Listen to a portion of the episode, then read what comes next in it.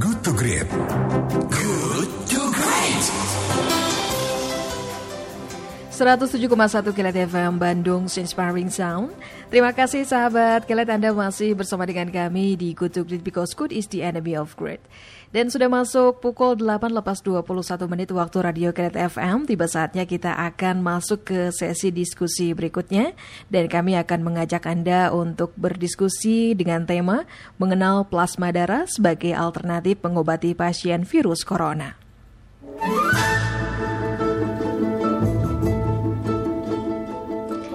Sahabat Kelet, kabar gembira terapi plasma darah diuji coba sejumlah negara untuk mengobati pasien virus corona, khususnya dalam kondisi kritis. Pengobatan dengan terapi uh, plasma darah dilakukan dengan menyuntikan plasma darah yang mengandung antibodi dari pasien sembuh corona pada pasien COVID-19 yang masih berjuang melawan penyakit ini.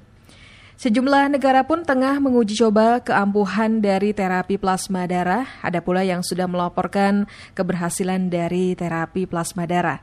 Berikut lima negara yang melakukan uji coba terapi plasma darah di antaranya Amerika Serikat, Inggris, India, Iran, dan Indonesia. Indonesia termasuk salah satu negara yang menguji coba terapi plasma darah. Juru bicara pemerintah untuk penanganan COVID-19 yaitu Dr. Maksud kami Dr. Ahmad Yuryanto mengatakan uji coba plasma darah di Indonesia sudah berlangsung dua minggu.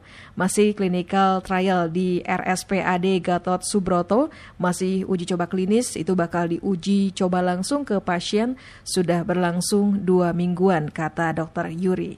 Nah sahabat kelet untuk membahas uh, hal tersebut kami akan menghadirkan narasumber di pagi hari ini yaitu Profesor Amin Subandrio yang merupakan Kepala Lembaga Biologi Molekuler Eijkman.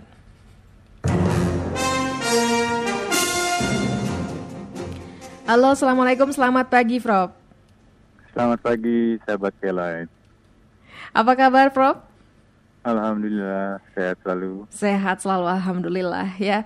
Prof, terima kasih sudah berkenan diajak bincang-bincang nih di pagi hari ini bersama dengan sahabat Kelight.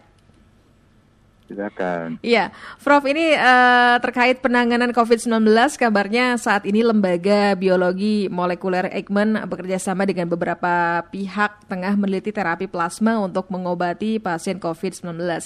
Bisa dijelaskan apa itu terapi plasma dan progresnya sampai sejauh ini, Prof?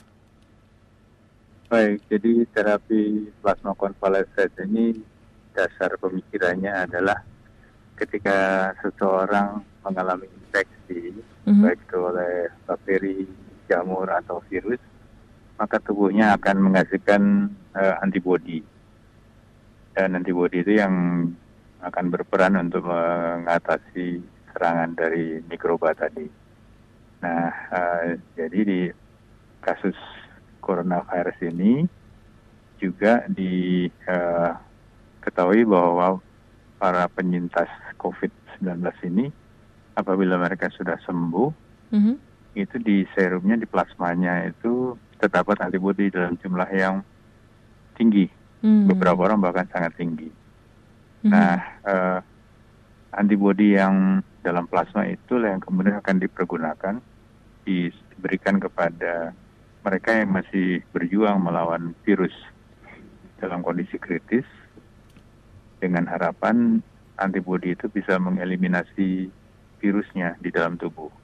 Mm-hmm. Sehingga kerusakan jaringan, kerusakan organ yang berlangsung akibat adanya virus itu bisa segera diatasi dan pasien bisa lembuh, sembuh lebih cepat.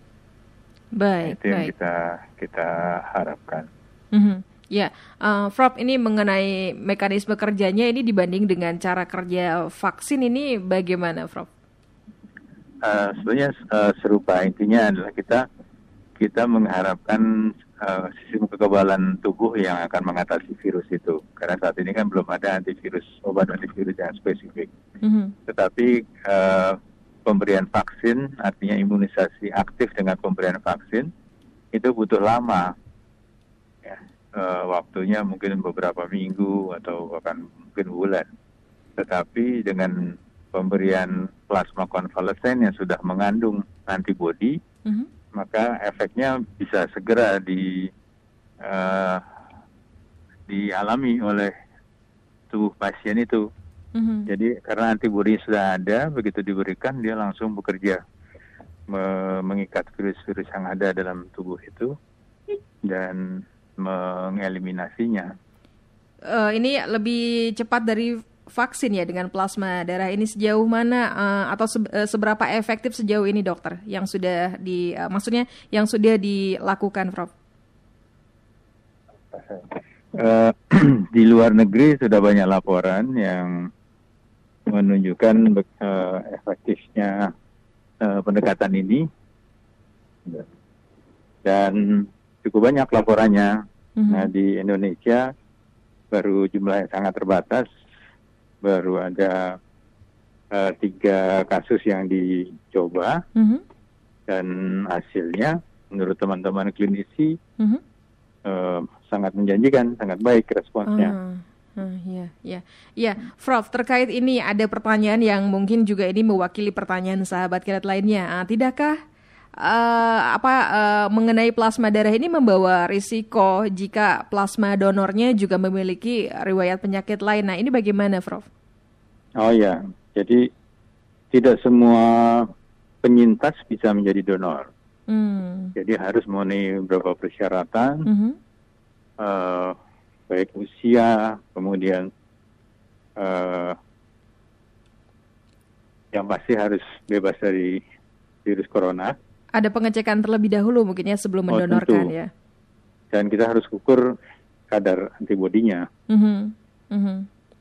Oke, okay. kalau ini biasanya untuk yang mendonorkan uh, ada syarat usia nggak, uh, Prof? Misalnya usia sekian sampai usia sekian, yang tidak dibolehkan usia sekian? Ya, yang pasti usia dewasa mm-hmm. sampai ya tentu tidak terlalu tua ya. Mm-hmm. Sekitar berapa? 50 apa 55 60 Prof? mungkin sekitar 60-an barangkali ya. 60-an ya. ya. Tergantung kondisi kondisinya. Oke, okay, kondisinya masih prima ya, Prof ya. Ya, Prof ini kabarnya ini juga tengah dilakukan dan digunakan di beberapa negara. Seberapa efektif dalam penyembuhannya tadi kan kalau di Indonesia baru beberapa yang dilakukan ya. Uh, sekiranya yeah. ini kalau di uh, in diintensifkan apakah ini akan efektif, Prof? Ya, uh, Contohnya di Cina uh, dari laporan yang yang sedikit itu uh, mereka menyatakan 60% dari pasien itu uh, membaik mm -hmm. dan 40 persennya dalam kondisi stabil. Mm -hmm. Tapi dalam wawancara, dalam maaf, dalam diskusi dua tiga hari yang lalu dengan teman-teman Wuhan, mm -hmm mereka menyatakan plasma konvalesen ini sangat baik. Mm-hmm. Jadi mereka uh, merekomendasikan itu. Mm-hmm. Apakah dengan kata lain, uh, menurut anda ini uh, anda cukup optimis dengan menggunakan salah satunya dengan plasma donor ini, uh, Prof? Ya, tentunya ini harus uh, paralel dengan pengobatan yang lain. Jadi ini tidak menggantikan tidak menggantikan moda hmm, pengobatan yang lain. Jadi mm -hmm. saat ini kan belum ada uh, obat yang spesifik. Mm -hmm. ya, mm-hmm. jadi semua upaya harus dicoba, pemberian antivirus, pemberian uh, suplemen, pemberian antikoagulan dan semuanya semuanya mm -hmm. tetap diberikan. Nah, pem, uh, pemberian plasma konvalesen ini mm -hmm. diutamakan untuk mengeliminasi virus. Jadi kita ketahui kalau pasien terkena uh, virus corona ini, keadaan klinis yang memburuk itu adalah uh, komplikasi dari infeksi ini. Mm-hmm. Ya, jadi teman-teman dokter harus mengatasi gejalanya. Mm-hmm. Itu harus di, diatasi apakah dia ada kelainan gas jantung, ginjal, mm-hmm. atau organ lain. Nah, sementara kalau virusnya tidak dieliminasi, maka itu akan jadi seperti lingkaran. Mm-hmm.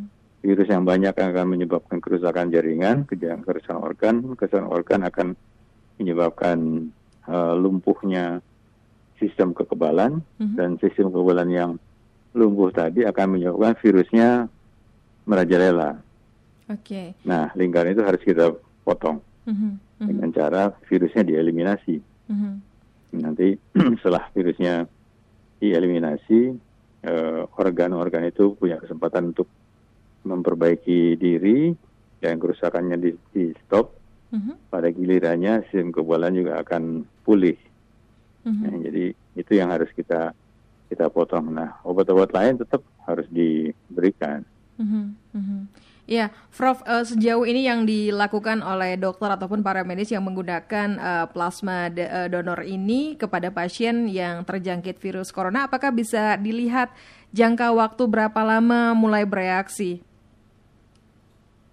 Biasanya sangat cepat.